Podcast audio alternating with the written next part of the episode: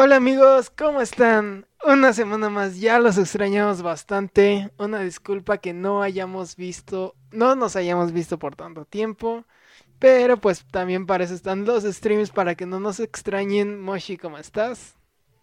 Bastante bien, mm, no tan animado como lo esperaría, pero estoy bien. es que también está horrible el calor, así que podría estar animado, la verdad. Ay, sí. La verdad, Oh, sí. Y además ha sido una semana bastante ajetreada con demasiadas cosas. Salió a inicio de esta, pues, la polémica más que nada por un video que es un cortometraje hecho por Taika Waititi, el mismo que hizo Thor, que hizo esta película que se llama Jojo Rabbit. Y bueno, este cortometraje se llama Save Ralph. Y es básicamente un cortometraje. Ay, dije muchas veces esa palabra. Bueno, este video que es pues no de muy larga duración. Básicamente es un conejo que está contando su vida. Él ha sido un tester de productos y entonces ya empieza a decir que está muy mal y todo eso. Y pues no sé si lo hayas visto. Sí, de hecho, obviamente a inicio de la semana mi feed ajá. de historias en Instagram eran todas, en su mayoría mujeres, pero también bastantes hombres, compartiendo eso en sus historias de, ay, apoyen, no sé qué, o miren, o sea, simplemente poniéndolo, ¿sabes? Al principio no sabía ni qué, ni me quería meter, pero ya después fue como, bueno, a ver, ¿qué tanto están como promocionando hasta cierto punto? Ya vi el video y pues fue como de, ah, otra campaña más de este tipo, o sea... La verdad ya no se me hace nuevo porque han hecho millones de campañas. Y ok, Sí. Realmente, eh, pues sí, es que sí está terrible el, el cómo algunas empresas eh, literalmente tienen animales como sus conejillos de indias, nada más los ocupan para experimentar. Pero pues no es como que todos los animales del mundo de estas empresas sean utilizados mal, ¿sabes? O sea, no sé, como que se me hizo Mm, otra no. campaña más Es que publicitaria de este tipo. en sí está como mal dirigido este anuncio. Porque en sí América y Europa tienen casi estrictamente prohibido el probar De con hecho. animales sus productos. En sí, esta campaña está dirigida justamente a Asia. Pero pues obviamente aquí le estamos haciendo más caso. Algo muy parecido a lo que pasaba con Greta Thunberg. Que sí. pues obviamente pues hacía sus lobbies y todo, pero en los países con índice de menor contaminación. Entonces pues sí, obviamente ahí hay como que cierta eh, más manipulación por parte de organizaciones para cuestiones como el de tener certificaciones, que pues obviamente sabemos que no son baratas y más cosas así. Sin embargo, Sí. ahorita que mencionabas un punto bastante importante, que era el de que tu feed está llena de personas compartiendo este video y va un poco hacia lo que vamos a hablar hoy en el podcast, o bueno, ya estamos hablando. Ujú. ¿Tú crees que existió cierta doble moral detrás de las personas que compartieron eso? Sí, obviamente. Y, y no solo los que compartieron eso, hay muchos que se la viven compartiendo publicaciones tipo Salva al Planeta, que pues obviamente no las veo mal, pero pues es el mismo tipo de personas o que nada más porque vieron bonito de, ay, mira el conejo, lo están matando, no sé qué, bla, bla, bla. Este, por lástima lo terminan poniendo, ¿sabes por qué? Porque gran parte, o si no es que el 90% de los que compartieron este tipo de videos, nada más fue como de, ay, sí, me siento súper mal por cómo están utilizando a ciertos animales, bla, bla. O sea, justamente funcionó lo que quería, o sea, el propósito que tenían los que hicieron este cortometraje, ajá, de generar lástima, ¿sabes? apelación. Ajá, exactamente. Y, o sea, justamente como dices, toda América y toda Europa está regida por leyes muy estrictas de que no pueden entrar productos a los países que estén regidos por esas normas. ¿Por qué? Porque recuerdo ver muchos posts en Facebook y en Instagram poniendo así como de estas marcas son libres de maltrato animal y estas no. Y te pones a verlas y todas las que no son libres de maltrato animal, ninguna entra a México. O sea, en el caso de que estamos en México, ninguna entra a México, ¿sabes? No, Entonces te o das cuenta son de que... más bien porque Exacto. no tienen la certificación. Y ahí es donde se ve más que nada la intención, que es conseguir esta certificación de esta empresa o buena organización que es la que está haciendo y promoviendo este video. Pero en sí, bueno, yo quiero que nos centremos un poco más en esa, digamos, doble moral que tiende a tener la gente muchas veces. Ajá. Y, o sea, esto de Ralph es un ejemplo porque pues obviamente sí, como dices, es más una cuestión de generar sentimientos, pero al final de cuentas los sentimientos son efímeros, entonces no me sorprendería que ya en unas dos semanas ya nadie se acordara de este video del conejito. Y ya te estás yendo a exagerando, en una semana realmente mucha gente ni se va a acordar de que siquiera lo puso, ¿sabes por qué? Porque gran parte de las personas que lo pusieron son los mismos que, ¿cómo se dice? Que tú conoces el juego de Last of Us. Ajá. Bueno, en una parte del juego, en la que es como la protagonista, por así decirlo, está cazando animales en invierno y se ve como le dispara una flecha a un conejo. Te aseguro que el mismo tipo de gente que reaccionó así como de ay pobrecito conejo, sabiendo que son píxeles, eh, se puso a sentir mal. Y es lo mismo con este video. Muchas de las personas que compartieron este video son exactamente iguales y son de los que nada más comparten por, ¿cómo se dice? Como por quedar bien en los estándares de muchas ideologías nuevas de hay que salvar esto, hay que hacer esto, hay que aquello, y, y, nada más lo hacen por quedar bien, no realmente porque lo sientan, ¿sabes? Entonces ahí entra muchísimo lo que es la doble moral. Oh, y de hecho, o sea, sí está bien que como que traten de hacer campañas para que se sensibilice, porque pues sí, pues también digo, hay que tener como cierta conciencia por el planeta. Pero, ajá, o sea, como dices, y no solo eso, sino que pues obviamente hay gente. Yo en lo personal, por eso mismo no lo compartí, porque yo soy una persona que en ese tipo de cosas, sobre todo cuando se trata de dar un mensaje públicamente con lo que estás compartiendo, como que sí me gusta tener un poco más coherencia. Y digo, o sea, si voy a compartir un video de un conejito que está siendo torturado y maltratado y después me voy a ir a atascar una hamburguesa, pues sí, no, como que no estaré siendo muy coherente.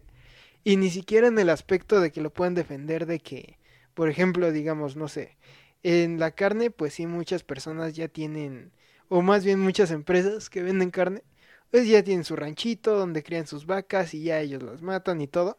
Pero lo mismo con estas personas, ya tienen ahí sus criaderos donde hacen sus conejos y pues ellos los prueban, entonces al final de cuentas, si te pones a pensar, está pasando la misma cosa.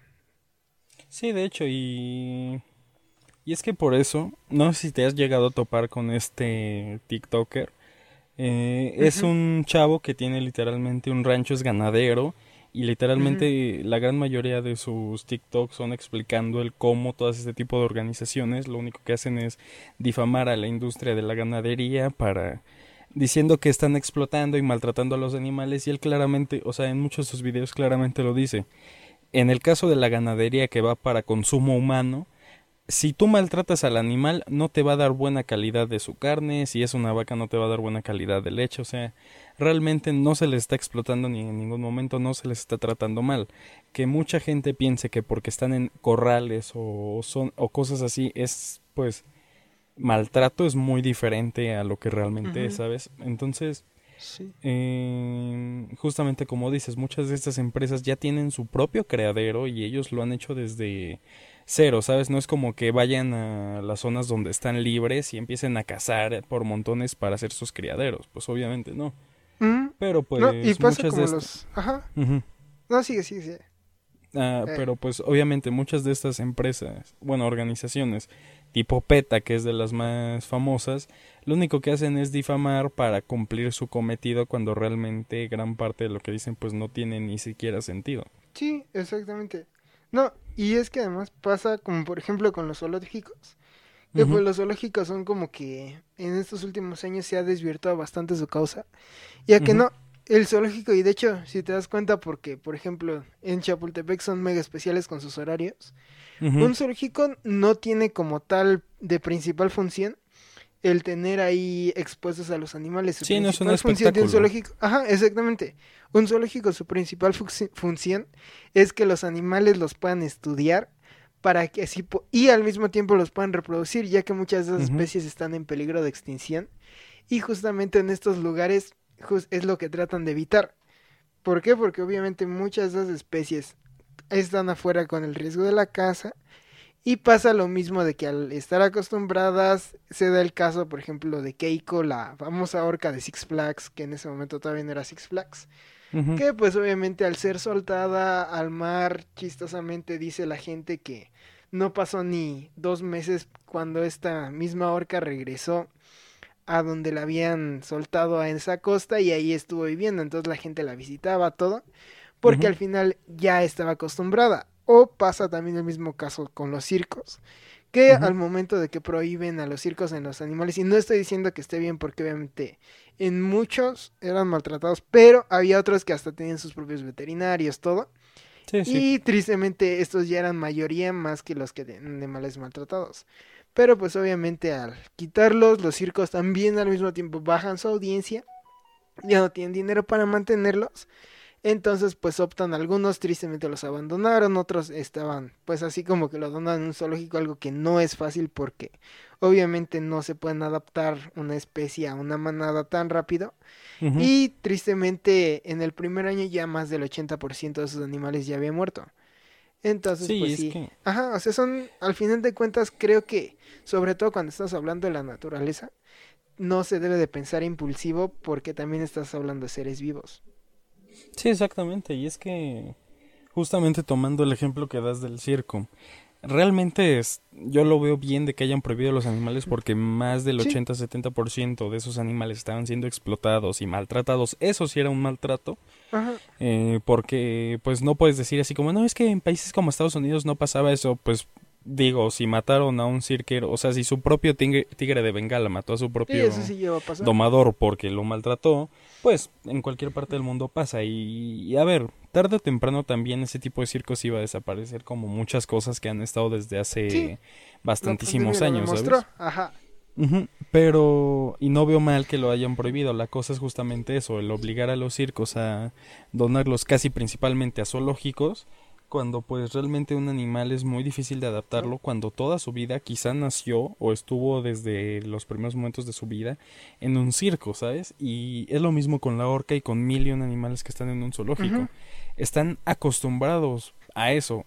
Para ellos eso es su vida, no es como que ellos tengan, o sea, sonará feo, pero no es como que tengan la conciencia de decir así como, no, mi lugar es el mar, o sea, te diré un delfín, ¿no? Los de Six Flags. Sí, exacto. Este, diciendo, no, mi lugar es en el mar y yo quiero estar en el mar. Pues no, ellos se acostumbraron a vivir ahí y han vivido ahí toda su vida y ahí están bien, ¿sabes? La cosa es que este tipo de organizaciones, hasta cierto punto se aprovecha gran parte de la ignorancia de la gente en que no sepa pues realmente cómo se manejan este tipo de cosas para, vuelvo a lo mismo, crearles un sentimiento de lástima y así pues están aprovechando lo que ellos quieren lograr. Cuando todos estos lugares se están tratando con muy y perfectas y o sea y perfectas condiciones. El caso es de hace como unos dos meses aproximadamente eh, trasladaron a un elefante ya no me acuerdo qué parte de ah, América hacia África y lo transportaron con unas condiciones excelentísimas. Prácticamente el avión era solo para él en la zona de carga, ¿sabes? ¿Por qué? Porque se están no están queriendo preservar ese tipo de especies, ¿sabes? No es como que ellos quieran acabarlas porque pues, si ya de por sí están siendo acabadas con las casas, pues sería ridículo maltratar a un animal de ese tipo cuando pues justamente se está tratando de preservar. Entonces, yo lo que veo mal es que este tipo de organizaciones se aprovechen de estas, de estas situaciones para lucrar, ¿sabes? Porque si te das cuenta, muchas de estas organizaciones primero te meten lástima y al poco tiempo sale una campaña de ayúdanos para ayudar, o sea, ayúdanos para poder salvar a los animales que están en cautiverios y no sé qué. O sea, realmente lo único que están haciendo es lucrar con la lástima de la gente, ¿sabes? Aprovechándose de su ignorancia. Sí, no, exactamente. Yo siempre he pensado que, y no solo en esto, sino en todos los temas, el punto más vulnerable del ser humano son sus sentimientos. Porque pues obviamente es de donde más fácil lo pueden manipular. Y eso te puedes dar cuenta justamente con todos estos mensajes propagandísticos de la causa que quiera hacer, sea buena, sea mala. Siempre lo primero a lo que se enfocan estas es justamente a eso, al cómo te hace sentir esto, el cómo te sientes por esto, es triste esto, esto te debe de hacer feliz, todo eso es justamente la primera cosa a lo que cualquier político, cualquier organización, cualquier persona que quiera algo de ti, se va a ir justamente disparada. Pues sí, porque es como si hablamos de política, gran parte de las campañas políticas en lucha de la pobreza, ¿a quién graban? A los niños. ¿Por qué? Porque los niños van a dar más lástima que un viejito o un adulto normal. Entonces, realmente está muy mal que estén ocupando obviamente la lástima. Y también, ¿sabes? O sea, muchas de esas campañas incluso son, o sea, gran parte manipuladas por estos movimientos veganos, ¿sabes? Ah, también. Porque si te das cuenta, todos estos movimientos veganos casualmente también siempre están en favor de la... Bueno, ellos lo ponen como explotación, como el maltrato, como la sobreproducción. Ajá. Ajá, están en contra. Eh, sí, perdón. Pero, o sea, mira, no veo mal el, el que la gente quiera ser vegana. Pero siento que hasta cierto punto con esto de los veganos va a pasar exactamente lo mismo que pasó con el vidrio y el plástico o el papel en general hace unos años en México. Se estaba empezando a acabar el papel por tanta tala de árbol para hacer productos o embolsados que sean en papel, ocuparon el plástico, ahora hay sobre plástico y quieren volver al papel. Entonces, tarde o temprano todos estos grupos veganos, si se hacen más grandes, tarde o temprano van a estar acabando con tantísimo con tantísimo cultivo porque pues evidentemente no toda la tierra es favorable a cultivo, ¿sabes? Tiene que ser muy específica, entonces tarde o temprano la van a sobreexplotar y va a terminar pasando lo mismo. Ahora va a haber gente diciendo, "No háganse carnívoros porque estamos acabando con las con la naturaleza, con todo lo que nos da de comer." Entonces, a fin de cuentas se hace un círculo vicioso y es como hasta cierto punto la religión te la quieren meter de a fuerza y quieren que a fuerza pienses como ellos y sigas sus ideas y sigas pues todo lo que ellos dicen. son medio densos. No, y es que, o sea, con todo eso que mencionas justamente de la tala excesiva, bueno, en este caso la ganadería excesiva, todo eso, y yo pienso que más que nada hay que buscar ser autosustentables en este ciclo. Y es lo que pasa yo en, como músico, me sé perfectamente esa historia. Hace unos años fue muy famoso de que el gobierno de Estados Unidos prohibió el usar ciertas maderas para los productos. Entonces, pues hubo empresas que negociaron que dijeron, a ver, mira, yo tengo aquí en estas hectáreas mi bosque, pues es todo lo que uso. Entonces, si planto un árbol, ese árbol lo voy a usar y después voy a estar plantando otro y así, o sea, es cíclico. Eso es lo que yo pienso que deberíamos de estar promoviendo más, no tanto la cuestión de las prohibiciones. ¿Por qué? Porque pues pasa justamente lo del plástico. Muchas veces esas leyes son vistas y tomadas desde un punto de vista muy impulsivo y es lo que pasó justamente en lo antes mencionado de los circos, que pues fue como de ya no queremos animales. Ok, está bien, ya no hay animales. ¿Y qué vas a hacer con todos esos animales que ya están? XD. O sea, es más que nada, yo pienso que antes de prohibir deberíamos de intentar ver si se puede ser autosustentables, si se puede, digamos, eh, hacer un, e, un sistema, un, o bueno, sí, un, un esquema, un ecosistema en cierta empresa para que pueda buscar que su fabricación sea justamente autosustentable, porque así ellos pueden seguir fabricando y no se meten en ningún problema con la gente que dice que están, pues, ahora sí que plantando a, árboles y ese tipo de cosas. Porque, porque incluso ahorita me acordé justamente de algo que, que pasó hace unos años, no sé si te acuerdas, de que pues fue cuando el aire de la Ciudad de México estaba contaminado a más no poder ya en el momento de que había contingencia a lo loco. Y mucha gente se hacía como sus grupos para querer plantar árboles y todo eso. Ay, sí. Eso es algo de lo que es un acto muy noble, se le reconoce a cualquier persona, la verdad. Pero es algo que otra vez fue impulsivo, la gente no sabía lo que hacía y en muchos, eh, muchas incluso organizaciones de estas de las que estamos hablando, Mm, pues obviamente lo promovían, pero los mismos gobiernos, o bueno, el mismo gobierno de México tuvo que sacar comunicados que no lo hicieran. ¿Por qué? Porque pues obviamente la gente no sabe qué tipo de árbol está plantando, qué cosas está haciendo. Entonces pues simplemente están dañando el ecosistema porque no saben si ese árbol se va a adaptar a este, al ambiente. Y muchas veces esos pueden ser hasta destructivos con todas las especies que están ahí. Sí, exactamente. Y es que muchos de estos, justamente de cuando fue esto de que mucha gente quería fuerza ya, piensan que por plantar cada persona del mundo un árbol mágicamente se va a solucionar los problemas de contaminación y de capa de ozono que está existiendo en el planeta actualmente. Y no.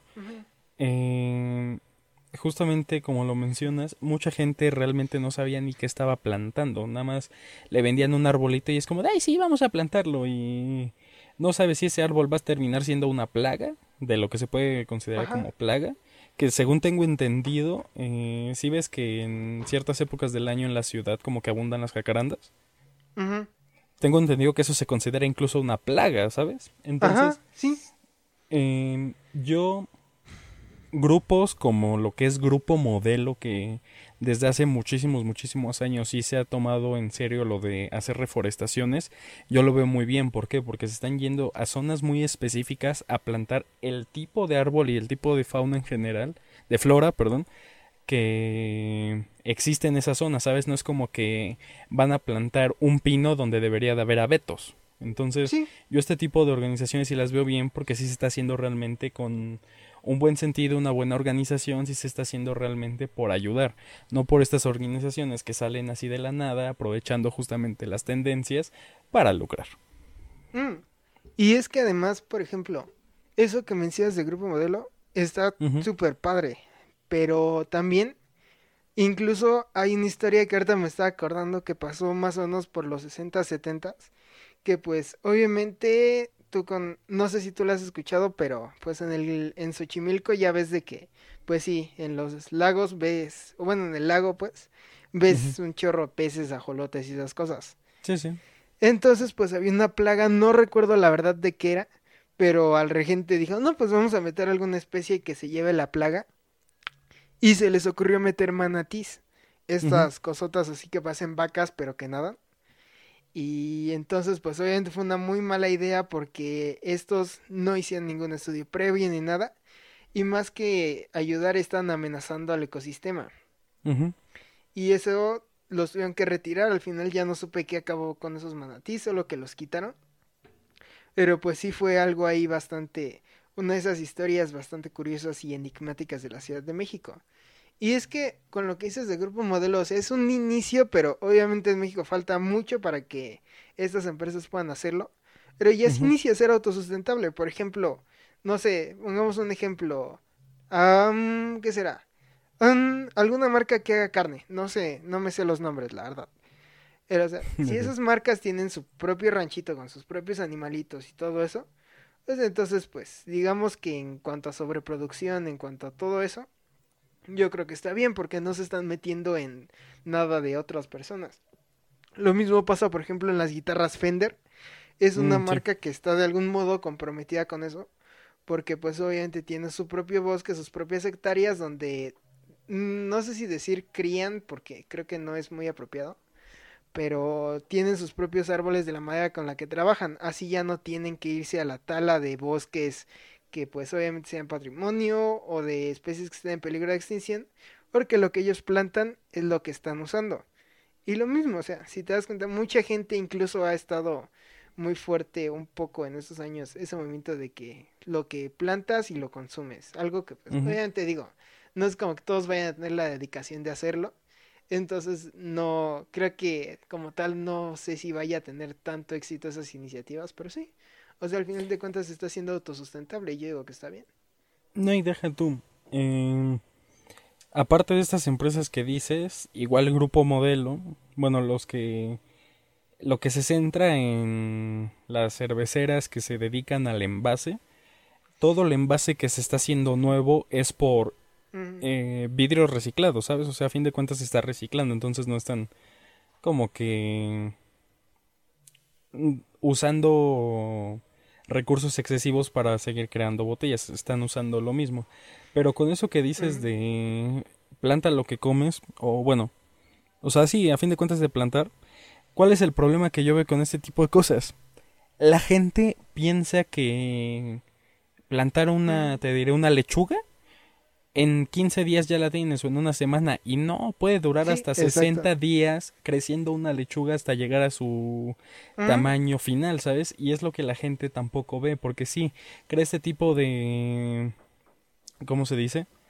de campañas de cultiva lo que tú mismo vayas a consumir y no se ponen a pensar nunca en que es un trabajo muy que o sea que es súper elaborado, que necesita mucha, mucha paciencia, muchas cosas muy específicas. Y es justamente también hablando de eso, algo que sí veía yo muy mal es de No sé si te acuerdes antes de la pandemia que estaban como tratando de eliminar ya todo el plástico y tú tenías que llevar tu bolsa hasta el mercado y mil cosas. Y justamente por culpa de la pandemia, pues se los tuvieron que dejar a un lado y volvió el plástico. ¿Cuál es la cosa? Justo cuando empezaron a salir estas tendencias, también recuerdo haber visto muchas empresas que hacían, no, que popotes de bambú, no, que popotes de metal, no, que no sé qué. Y ahí se ok, el bambú. el bambú está bien, puede ser de varios usos, mil cosas, pero ahora estás dañando a todo lo que es el bambú y si lo haces de metal, tarde o temprano se va a terminar eh, dañando ese metal y puede ser incluso nocivo para tu propia salud, ¿sabes? No estoy diciendo de, no, dejen el plástico, es lo mejor, no sé qué, no, pero el problema Pero si pudieran haber buscado algo así como más quizá presionar a las empresas a que usaran ya los nuevos materiales que ya son más biodegradables o incluso ponerle más dinero a la parte de ciencia e investigación para que se apuren y hagan algo biodegradable porque claramente o sea son es un terreno que no es muy utilizado algo que me sorprende y es cuando yo veía bueno cuando yo vi por primera vez el video este del conejito es lo que yo estaba pensando. ¿Por qué razón es como que no se meten tanto? Porque a mí se me hizo como de hasta cierto punto obsoleto el decir por qué todavía siguen probando con animales y ya fácilmente ahorita. Al paso que han ido los avances, yo creo que en menos de medio año ya te encontrarían una alternativa para los animales. Creo que ahí es más como que también la ciencia es un ámbito el cual no es muy apoyado y le pasa de hecho, no sé qué opinas tú, pero le pasa lo mismo que pasa al arte de que muchas veces al no ser algo que sea tangible, pues obviamente se tiene la creencia o más la esperanza de que el gobierno o el Estado pague todos los avances, algo que claramente sabemos que no va a pasar. Entonces no hay un sector privado como tal que esté pues demasiado interesado en ciertas secciones. No, y es que aparte, el problema con todas estas cosas de intentar frenar como el uso de animales para pues uso científico, te diré. Ajá. Eh, pues sí, para experimentar con ciertas cosas. ¿Por qué, la, ¿Por qué la ciencia se ha visto obligada a eso? Porque obviamente si lo intentas hacer con humanos, ya se considera, ¿cómo se dice? O sea, ya es más delito que con un animal, ¿sabes? Mm. Entonces... Ahorita te voy a decir algo así. Ajá. Eh, ¿Cuál es la cosa? También mucha gente no ve lo, lo que el experimentar entre comillas, con animales, ha ayudado. porque Te tienes ejemplos muy fácil como lo que es la... ¿Cómo se le llama este animal? Tlacuache. El tlacuache ayudó a la creación del antídoto contra mordeduras de serpiente, ¿sabes? Porque él es inmune. Entonces, realmente no todo está mal. Lo que sí está mal es cuando empresas de cosméticos quieren usar y no solo cosméticos y no solo cosas de bellezas, también empresas como las tabacaleras ocupan un ah, montoncísimo de animales, ¿sabes?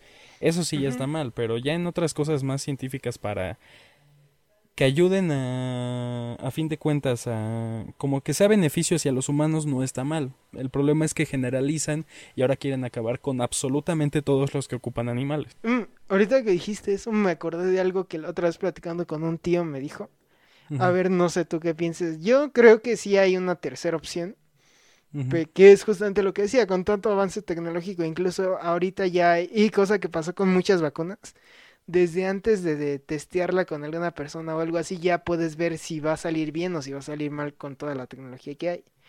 Pero bueno, justamente yo le preguntaba a una persona, a un tío, qué opinaba de todo esto que se está experimentando con animales y todo eso.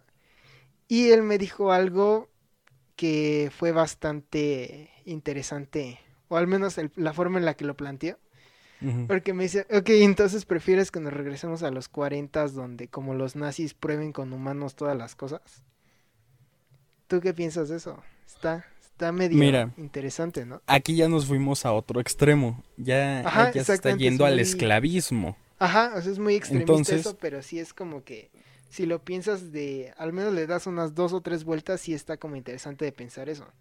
No, y es que ponle que puede funcionar, pero después va a salir la organización contra los, o sea, de los derechos, humanos, este, diciendo, no, es que estás acabando con los derechos de los humanos. Pues sí, y después va a salir otro que va a terminar diciendo, no, es que estamos ocupando criminales o cosas así que realmente no respetaron los derechos humanos, entonces como tal ellos ya los perdieron, bla, bla, bla. Pues, brother, ya te estás yendo a un campo que va a ser aún más interminable, más extremista, donde yo pienso que si quisieras experimentar con humanos, que sea como la NASA, porque la NASA ha experimentado con muchísimos humanos a lo largo de su vida, al, bueno, a lo largo de la existencia, ¿cuál es la cosa? Tú como persona, si quieres que experimenten contigo en la NASA, porque me acuerdo que hace como un año yo veía como un, o sea, como una convocatoria que hizo la propia NASA, para que tú, persona, fueras y estuvieras acostada el 100% del día por seis meses y te iban a pagar creo que 200 mil dólares. Entonces, yo creo que cosas así está bien. ¿Por qué? Porque a fin de cuentas no están acabando, o sea, no están haciendo falta de los derechos humanos porque la propia persona fue la que se... O sea, fue a aceptarlo, ¿sabes? La propia persona lo está aceptando, no está haciendo contra su voluntad. Entonces, cosas como ese tipo de alternativas no lo veo mal por lo mismo. Como está siendo consensuado, está bien. Pero pues es como hablar de religión y política o fútbol. Nunca vas a acabar. Son temas interminables por lo mismo. Ajá, o sea, también, y de hecho, hay muchos temas. Más que nada todos los controversiales que sí, alguna vez quizá todos nos da así como por ponernos a hablar con la gente. El tipo, ¿qué opinas? Y ahí debatirle y todo. Pero también llega un momento donde como que te cansa, porque sí es un cuento de nunca acabar de que empiezas y te responde y muchas veces hasta se hace muy monótono porque pues ya sabes, no, pues me va a responder esto, le respondo esto y esa persona también ya sabe lo que le vas a responder y te responde, entonces sí como que muchas veces hasta se hace monótono y ya dices como, ay, ¿para qué me peleo con estas personas? Sí, claro. Y es que, bueno, además, regresando un poquito a, a lo que era de tema, pues sí es como que también un poco, ¿tú piensas que es coherente la gente de sus actos o más bien que se relaciona y tiene que ver una cosa con otra, lo que decíamos hace rato de que comparten este video que meramente lo están haciendo en solidaridad, algo que es entendible, es justificable, y después ya sea o están consumiendo esos mismos productos de maquillaje o están pues ahí echándose la, la, ¿cómo se llama? La carnita asada, todo eso. Pues mira, yo siento que hasta cierto punto no puedes comparar este tipo de cosas de compartes este video de maltrato animal, este por uso, o sea, por probar cosméticos y después estarte comiendo una carnita asada con tus compas. Yo creo que no tiene nada que ver por el simple hecho de que una cosa es ganadería específica para el consumo humano y la otra sí está siendo una ¿cómo se dice? Pues una explotación animal, ¿sabes? Que no está siendo ni mm. específico, que están simplemente agarrando una especie que puede tener ciertos, ciertas reacciones similares a la de los humanos y la están explotando a más no poder y la están maltratando, ¿sabes? Yo creo que no lo puedes comparar por eso justo. ¿Cuál es la cosa? Si a ti te gusta la carne, pues ok, te gusta la carne. Y con este tipo de campañas de contra el maltrato animal, pues simplemente no te gusta cómo están tratando esos animales, no consumas a esa empresa y vas a ver que tarde o temprano esa empresa se va a ver obligada a tener que dejar de... A cambiar sus... Ajá. Ajá, a cambiar sus hábitos, a cambiar su sistema, porque ya no le está funcionando. Y así funciona con todo. Si quieres acabar con algo, empieza a hacerlo de poco en poco, de poco en poco, y tarde o temprano vas a obligar a esa empresa a... ¿Cómo se dice? A cambiarlo. ¿Por qué?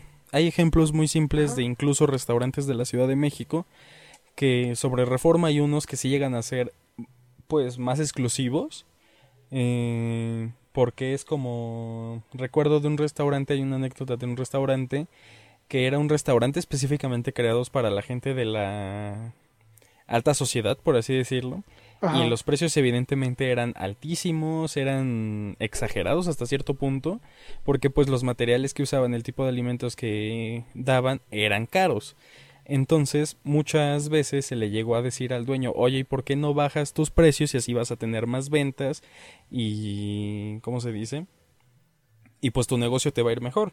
Y el, y el ¿cómo se dice? El dueño evidentemente no accedió, siguió estando igual y terminó quebrando su empresa porque no por bajas ventas, ¿sabes? Entonces, con muchas cosas así, si quieres parar este, o sea, este tipo de cosas, o no las consumas o déjalas de consumir poco a poco hasta que tarde o temprano vas a terminar afectando a la empresa, ¿sabes? Y vaya, o sea, todo es adaptarse al final de cuentas si una no puede ser gandalla en esos aspectos, porque siempre va a llegar alguien que te come el mandado y si no te puedes adaptar a esas, ya sean regulaciones, a ese, digamos, esas nuevas tendencias, pues obviamente vas a desaparecer. Eso es más que claro y es lo que muchas veces a la gente como que no se, no se pone a pensar. Entonces sí, o sea, como dices, incluso suponiendo de que estemos mal en lo que estamos diciendo y si no, eso de las regulaciones sea diferente a como lo pensamos.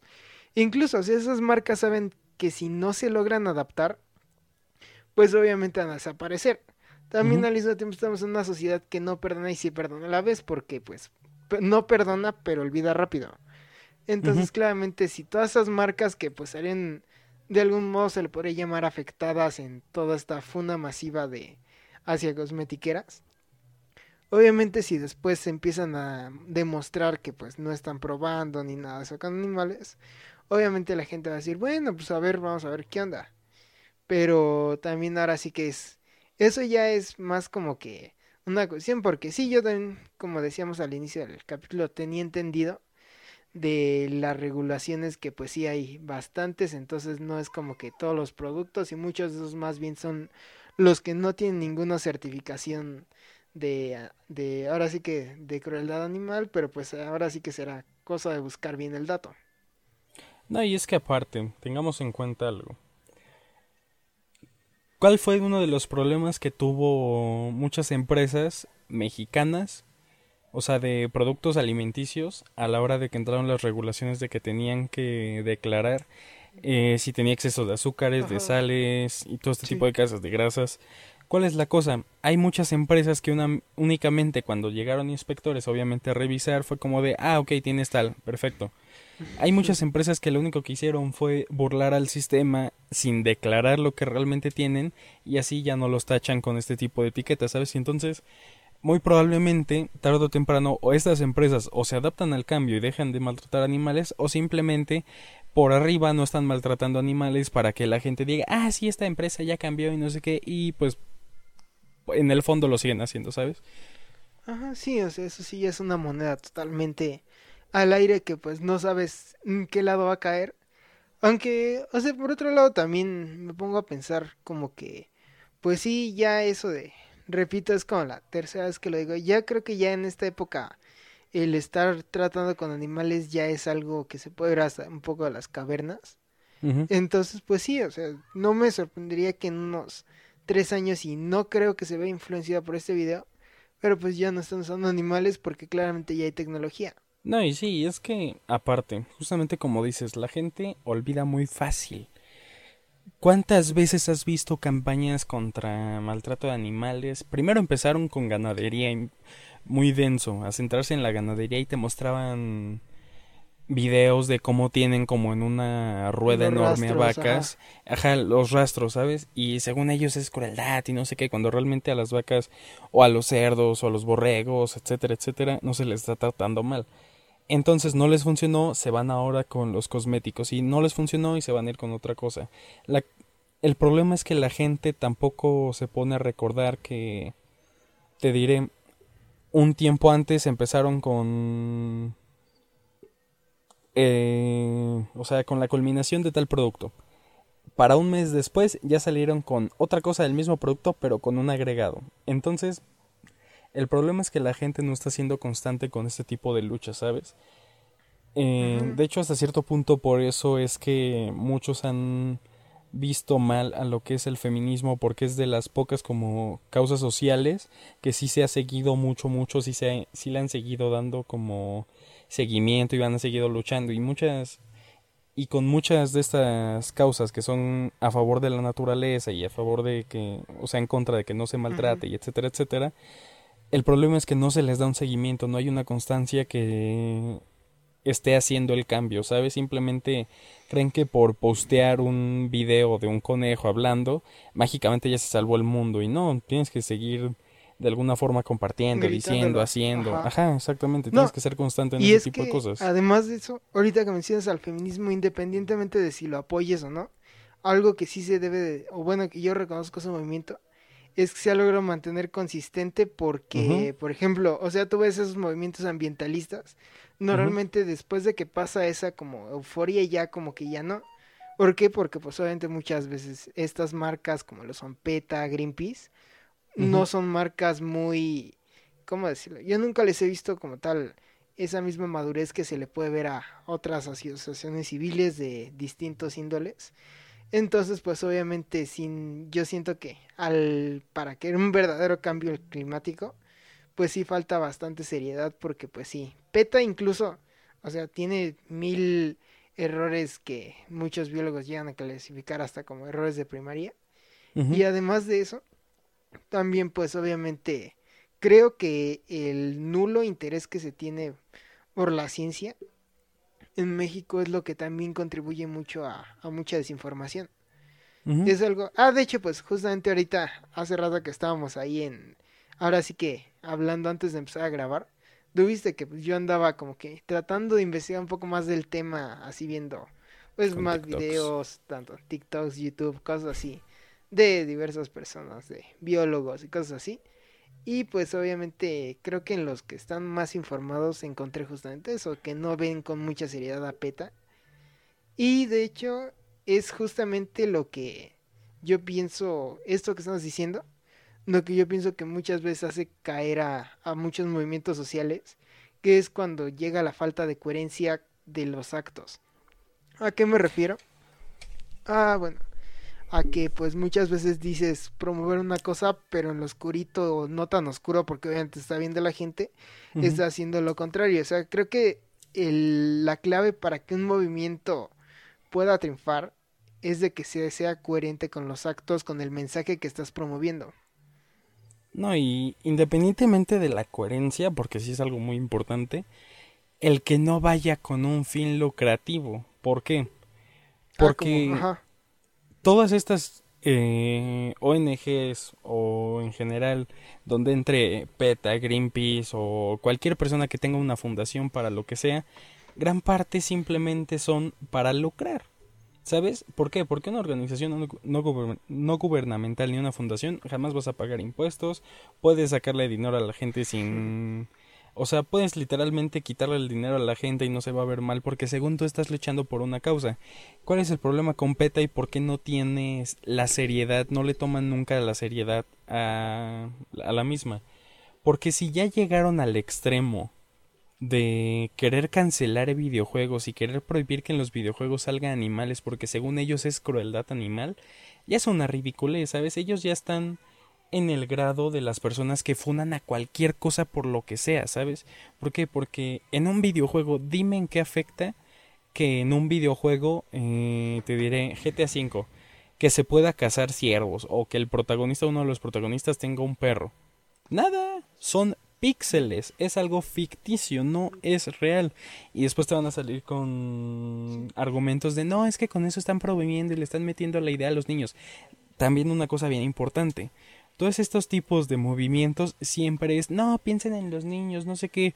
Brother, si tú le enseñas que eso se hace, se hace, y si tú le enseñas que eso no se hace, no se hace. Un niño no se va a ver, no porque en Call of Duty vea que estás matando a rusos en la Segunda Guerra Mundial, automáticamente quiere hacer otra guerra para ir a matar rusos, ¿sabes? Entonces, el problema de todas estas organizaciones es que ya no solo es que no tengan coherencia, es que no tienen el... ¿cómo se dice? El mínimo razonamiento lógico básico de cualquier persona para decir, ya me pasé. Mm, y además se cree como que la parte de la conciencia, como que la, una persona al ver una cosa así tan simple en una película, en un videojuego, una cosa así, luego va a imitar las conductas. Creo que deberíamos de empezar más en eso, en inculcar o más bien en recalcar que lo que estás viendo obviamente es ficticio, porque básicamente es lo que contribuye más a la desinformación. Y un poco a lo que decías de todas estas ONG, yo creo que son estafas piramidales totalmente, no todas, pues sí la mayoría. Caso que pasa, por ejemplo, con Black Lives Matter, que ojo, Black Lives Matter no es, obviamente no es el movimiento estandarizado que va en contra del racismo, es una ONG de hecho. que sea obviamente montado de esta parte del racismo y eso se puede ver porque pues obviamente mientras muchas personas están luchando bajo ese nombre, sus líderes obviamente, y eso se puede buscar en internet, están llenándose de dinero justamente porque la gente piensa que es más un dicho y no tanto una fundación que lucra. No, y simplemente, con el caso de Black Lives Matter, tú te das cuenta de la hipocresía de la gente, de que justamente en el mes donde se armó el desastre en Estados Unidos, todos estaban a favor y, y que no, que hay que darle el mismo, o sea, como mismo trato a las personas de raza negra, no sé qué. Un mes después ya se les había olvidado, no sabían ni que existía eso. ¿Y cuál es el problema? Justamente como dices, lo de Black, Black Lives Matter es una ONG. ¿Por qué? Porque si tú entras a su propia página web y les quieres donar, que no deberías de donarle porque pues, ¿por qué ocuparían una donación para hacer que los derechos o sea, para que se respeten los derechos a la gente de raza negra, ¿sabes? No tiene sentido. Y en cuanto le das a donar, te manda a otra ONG, ¿sabes? Entonces te das cuenta del super negociazo que tienen estos, donde literalmente solo se ocupan de ciertas causas para lucrar. Sí, exactamente. Y es que, o sea, en este punto, ahora sí que recalcamos, no es que estemos en pro del racismo. Ah, no. Pero, y en este caso, Black Lives Matter es solo el ejemplo que es una ONG la cual está lucrando, claramente ha sabido manejarse muy bien porque se ha logrado ahora sí que estandarizar para que se relacione que racismo, Black Lives Matter, muchas personas estoy seguro que ni siquiera saben que es una ONG, piensan que es más como que el eslogan es un movimiento bajo esta lucha. Ajá. Y es que, o sea, a final de cuentas, del mismo modo que les exigimos a los que están arriba, a los políticos, todo, yo pienso que si de verdad quieren hacer un cambio, también le deben de exigir a estas ONGs, a los líderes, porque muchas veces también nada más están usando para escalonarse y llegar al poder.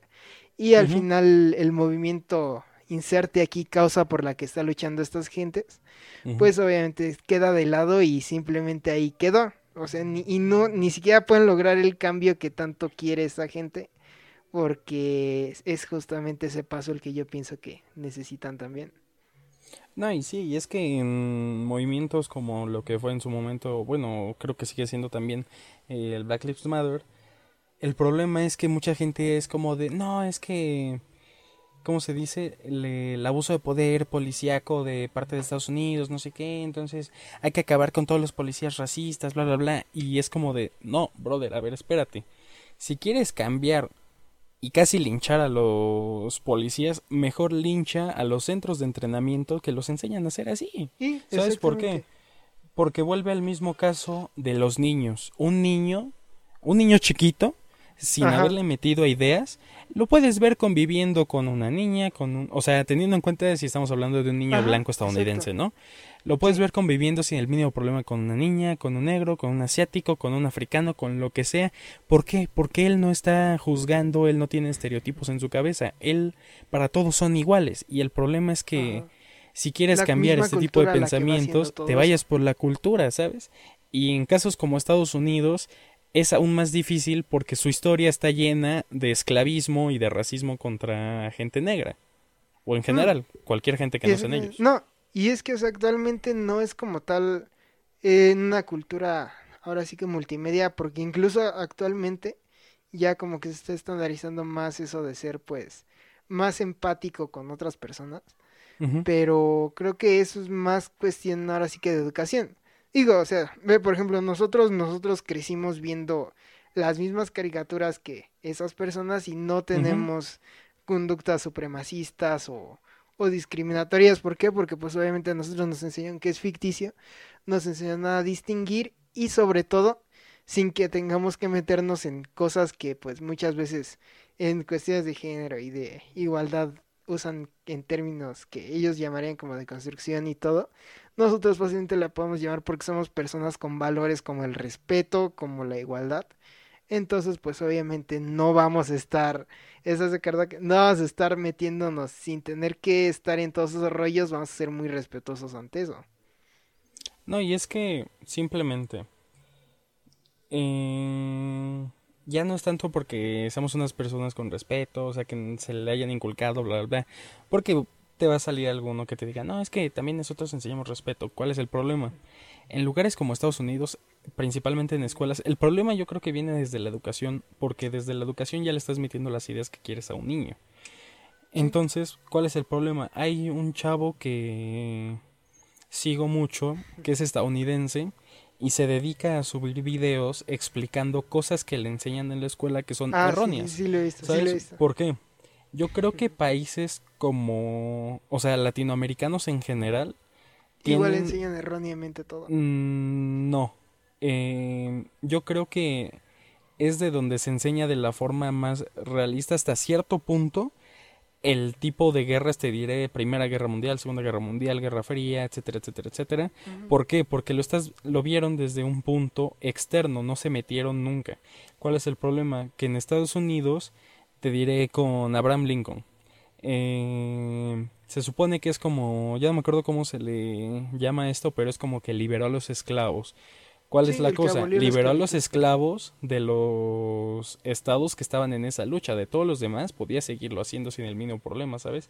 Y así como muchos se supone que son padres de la patria y liberadores y bla, bla, bla, eran totalmente lo contrario. Y el problema es que en países como Estados Unidos están tan metidos en clavarles la idea a sus a su civilización con que ellos son todo, que ellos han ganado las dos guerras mundiales, según ellos las ganaron, que prácticamente ellos son lo primero del mundo y lo demás no importa, pues estás haciendo gente que sea igual, ¿sabes? Entonces ya creo que el problema principal es cómo educas a las personas. ¿Por qué? Porque si educas desde chicos a los niños a hacer, o sea, como se debería de hacer correctamente, te evitarías un montón de este tipo de problemas. Probablemente te evitarías hasta guerras.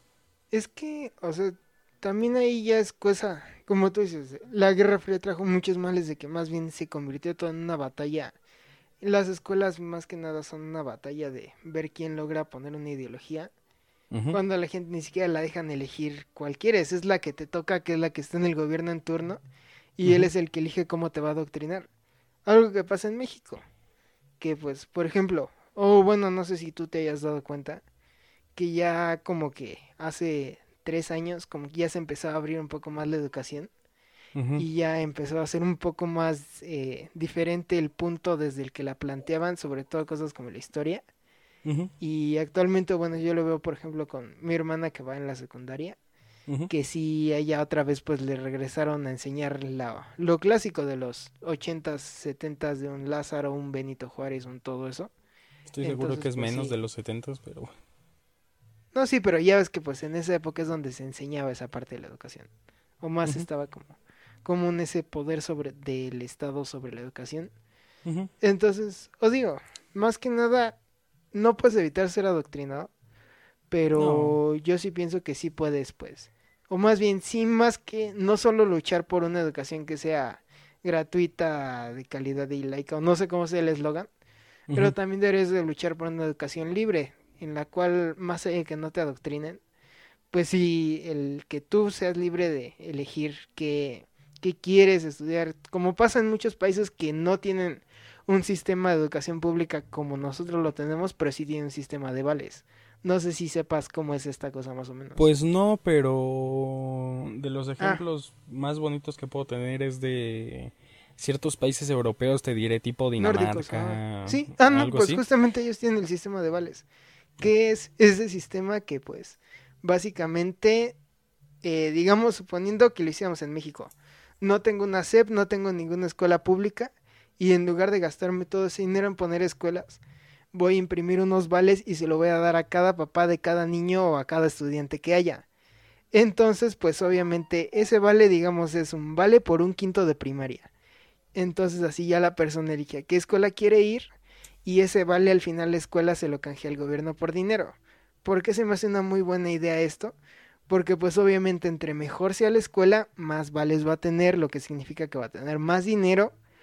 Al mismo tiempo hay cierta garantía de que pues no vas a tener tanto una cuestión de inflación, porque incluso hay datos en muchos países sale más barato este sistema que el de implantar educación pública, porque obviamente es menor el costo porque tienes en un sistema de educación pública despilfarras y en cambio en este pues los padres aparte o los estudiantes están decidiendo en qué tipo de educación quieren ser ahora sí que educados. No, y es que independientemente de eso, lo que yo quería decir de este tipo de países, Dinamarca, Noruega, etcétera, etcétera, etcétera, principalmente nórdicos, eh, es que si te das cuenta, un error que cometen aquí en México es atascarte de información innecesaria.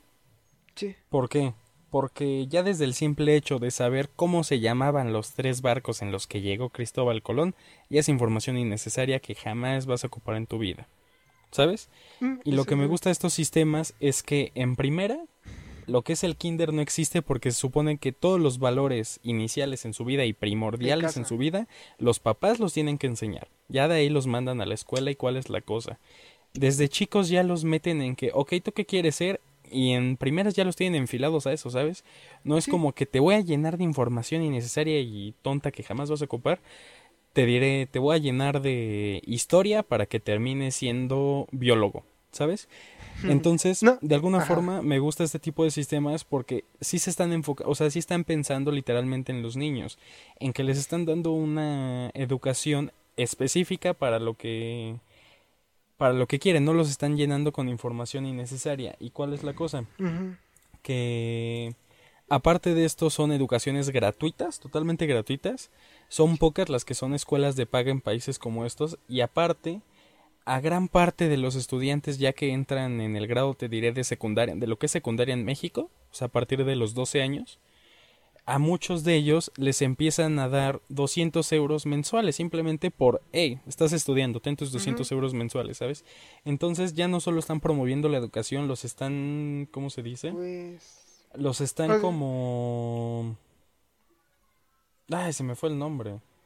en eso Como que los están- ayudando pues, No, no es ayuda, porque no es como tal una ayuda, es como... apoyando pues. Que no, porque es lo mismo. Bueno, sí. Eh, no es promoción, es como que los están alentando a seguir estudiando, ¿sabes? A que, ok, quizá ahorita por estudiante te doy 200, pero si te haces un profesionista puedes ganar 15 mil al mes. Euros, obviamente. Ahí sí, yo tengo como que mis reservas en eso, pero aparte de eso, también tiene otra ventaja, que por ejemplo, si una escuela es mala, pues no le van a dar vales, no va a tener dinero y va a estar condenada a cerrar. En cambio, aquí en México, si una escuela del gobierno es mala, va a seguir siendo mala y le van a seguir dando dinero y Y de únicamente hecho van va a ser estar- las más sobrepobladas. Sí, exactamente, porque van a ser aparte de las escuelas que están en la zona más down. Y de hecho, o sea, no es como tal que sea todas las escuelas gratis, sino que más bien el gobierno te está dando para que las pagues o tú pagues la escuela que tú quieras. Pero al final sí no es como que el gobierno esté totalmente ahí en las escuelas. De hecho, tiene muy poco control sobre los planes académicos. Pero sí es un poco como dices, del otro asistencialismo más de dar dinero y todo ahí te digo que yo tengo mis reservas, más que nada porque pues sí yo pienso que obviamente entre más gaste el gobierno, más impuestos, más, más ahora sí que inestabilidad, se puede haber más inflación, pero al final de cuentas yo creo que está muy bien esto del sistema de los vales, más que nada por eso, porque tú puedes elegir lo que quieres, ahora sí que como quieres ser adoctrinado. Pero es que ten en cuenta algo, o sea, para sacarte un poco de tus vales, porque ya te clavaste bastante en eso, eh, tú justamente mencionas esto de entre menos, entre menos gasta el gobierno, más estabilidad hay. Aquí hay un hipererror, ¿por qué? Porque este tipo de países europeos son de los que más invierten en su educación y mejor calidad de educación tienen de todo el mundo y no los ves sufriendo problemas económicos. ¿Por qué? Porque a fin de cuentas es un, una inversión a largo plazo para ellos mismos, ¿sabes? Porque quizá hoy te estoy invirtiendo a ti, niño, y después tú me vas a servir a mí en alguna cosa, ¿sabes? Sí, pero, Entonces, bueno, yo me refería cosa- más en general a todo lo de en No, cuestiones del pero- gobierno, porque eso es No, pero es justamente que- lo que pasa. Es lo que pasa, por ejemplo, en Sudamérica. Sudamérica no tiene sus cuestiones ahí de inflación y todo en vano. Sudamérica es de los países, casi todos los países, si buscas países con más gasto público, casi todos son sudamericanos. En cambio, pero en. Europa, el problema, el gasto no, público pero es es que muy el bajo. problema, muchos piensan que por ser poblaciones tan reducidas tendrían menos dinero y no, ¿por qué? Por lo mismo, se está haciendo una inversión continua. No importa qué tanto gasten, ¿por qué?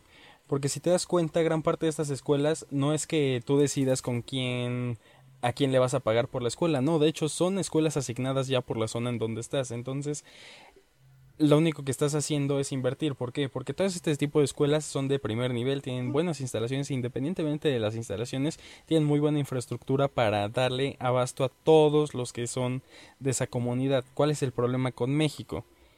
Gastan innecesariamente en cosas, porque te diré, en estos países, que es lo que te decía, les dan 200 euros al mes a un estudiante, los están incentivando a seguir educando. Y en países como México, ese incentivo es, mejor no estudies, te estoy, te sigo manteniendo, ¿sabes? El problema es que la educación desde chicos ya los tiene bien clavados a quiero ser un profesionista para llegar a hacer algo en la vida y poder sobresalir. Y aquí en México es entre más fácil la puedas tener, más, o sea, vete por ese camino. El problema es que la educación sí le están invirtiendo ahí realmente y aquí en México, por más que gasten, no se está viendo un cambio porque su gasto es prácticamente innecesario y es como si no lo estuvieran haciendo, ¿sabes? Pero es a lo que voy, o sea, ahí están gastando en educación, pero obviamente hay cosas en las que no están gastando, como por ejemplo muchas de sus industrias que prefieren ceder a los privados. Y pues ya obviamente los privados se las trabajan, los privados hacen el dinero. Y en cambio aquí en, en América en general lo que se tiene así como de vista es voy a gastar en la educación, pero también al mismo tiempo el gobierno va a estar gastando en casi todo, de modo que es una economía demasiado restringida, demasiado estatista, y al final de cuentas por eso caen, porque pues al no tener ahora sí que uno de dónde sacarle dinero, pues tienen que irse de los impuestos. Los impuestos obviamente a la gente. A nadie nos va a gustar pagar impuestos. Yo creo que no conozco a nadie que vaya a pagar impuestos con gusto. Entonces, pues eso al final de cuentas simplemente va creando que se cree más estabilidad, inestabilidad, perdón. Y al final es lo que te digo, o sea, gastan los europeos en los países que son más estables, gastan unas cosas, pero en otras no las gastan. Pero es que aquí estás diciendo algo que no, ¿por qué? Porque no todas las empresas están siendo privadas, gran parte de ellas también está siendo locales y se sigue invirtiendo. ¿Cuál es la cosa?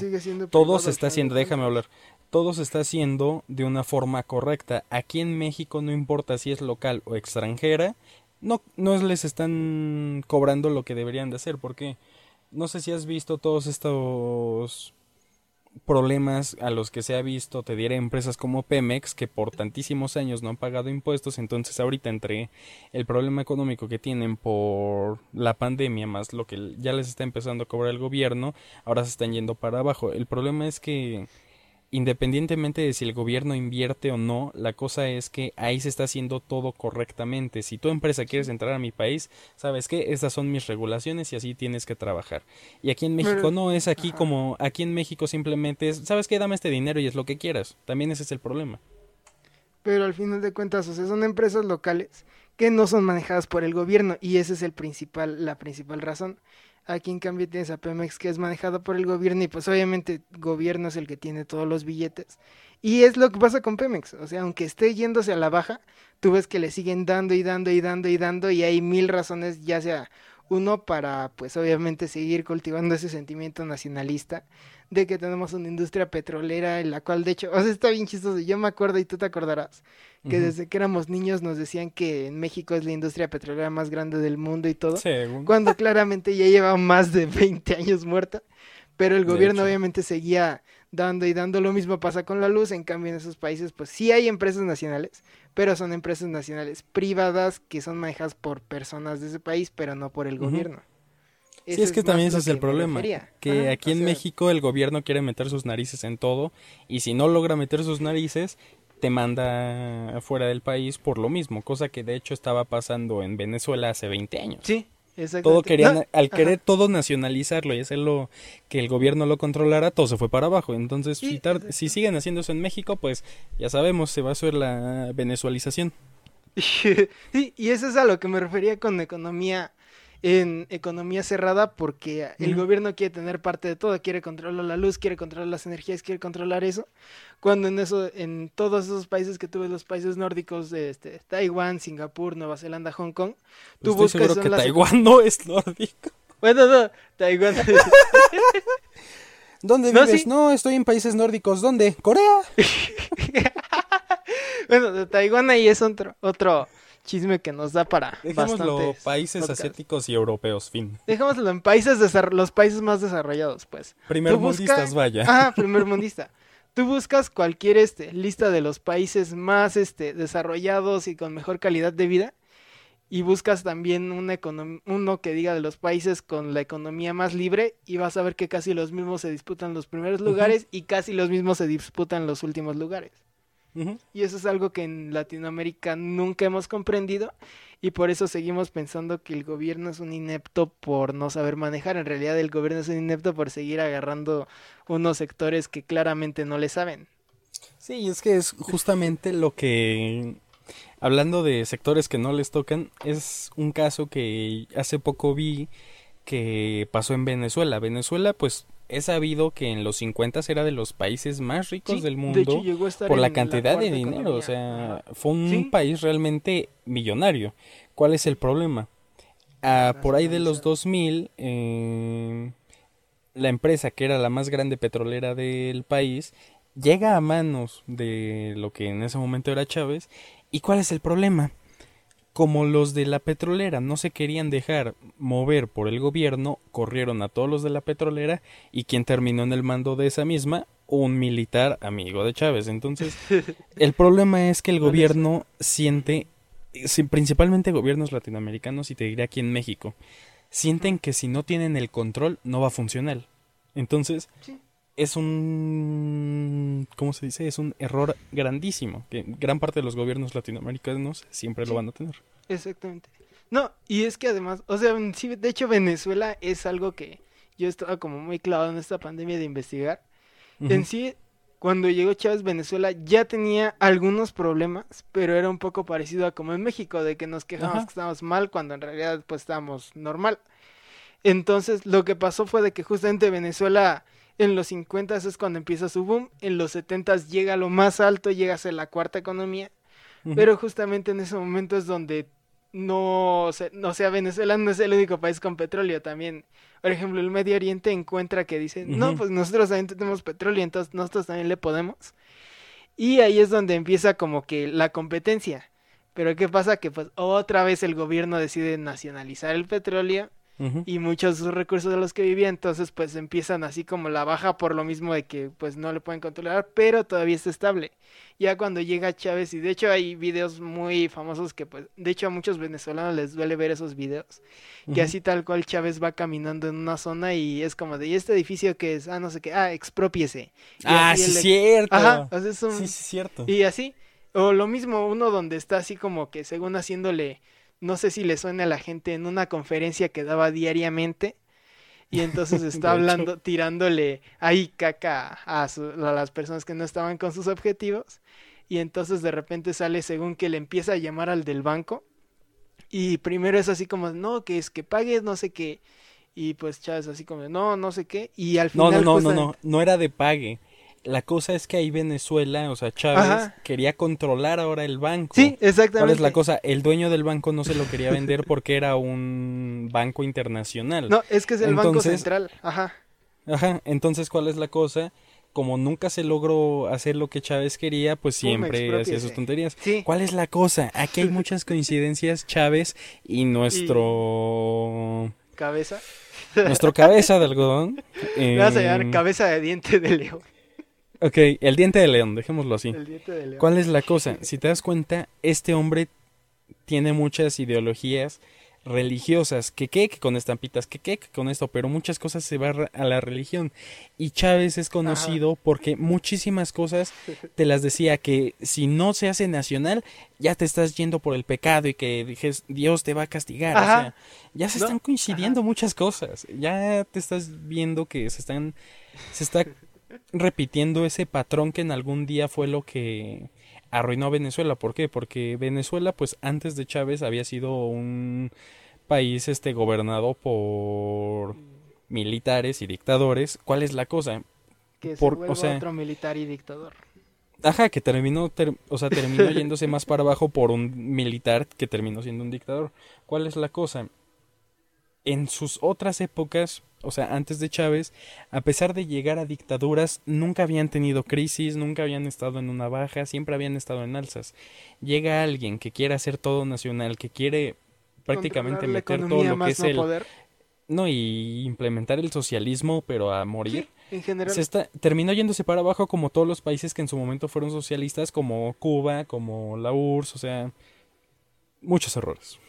Exactamente. No, ahorita que dijiste de Chávez, de hecho, hay una leyenda urbana muy turbia de José de Chávez y la religión que al final de cuentas hay, bueno, sin irnos así como muy a, a ondear en esa teoría conspirativa, a siempre me ha dado risa porque Chávez en alguna ocasión dijo un este el típico del video de maldita seas Estado de Israel.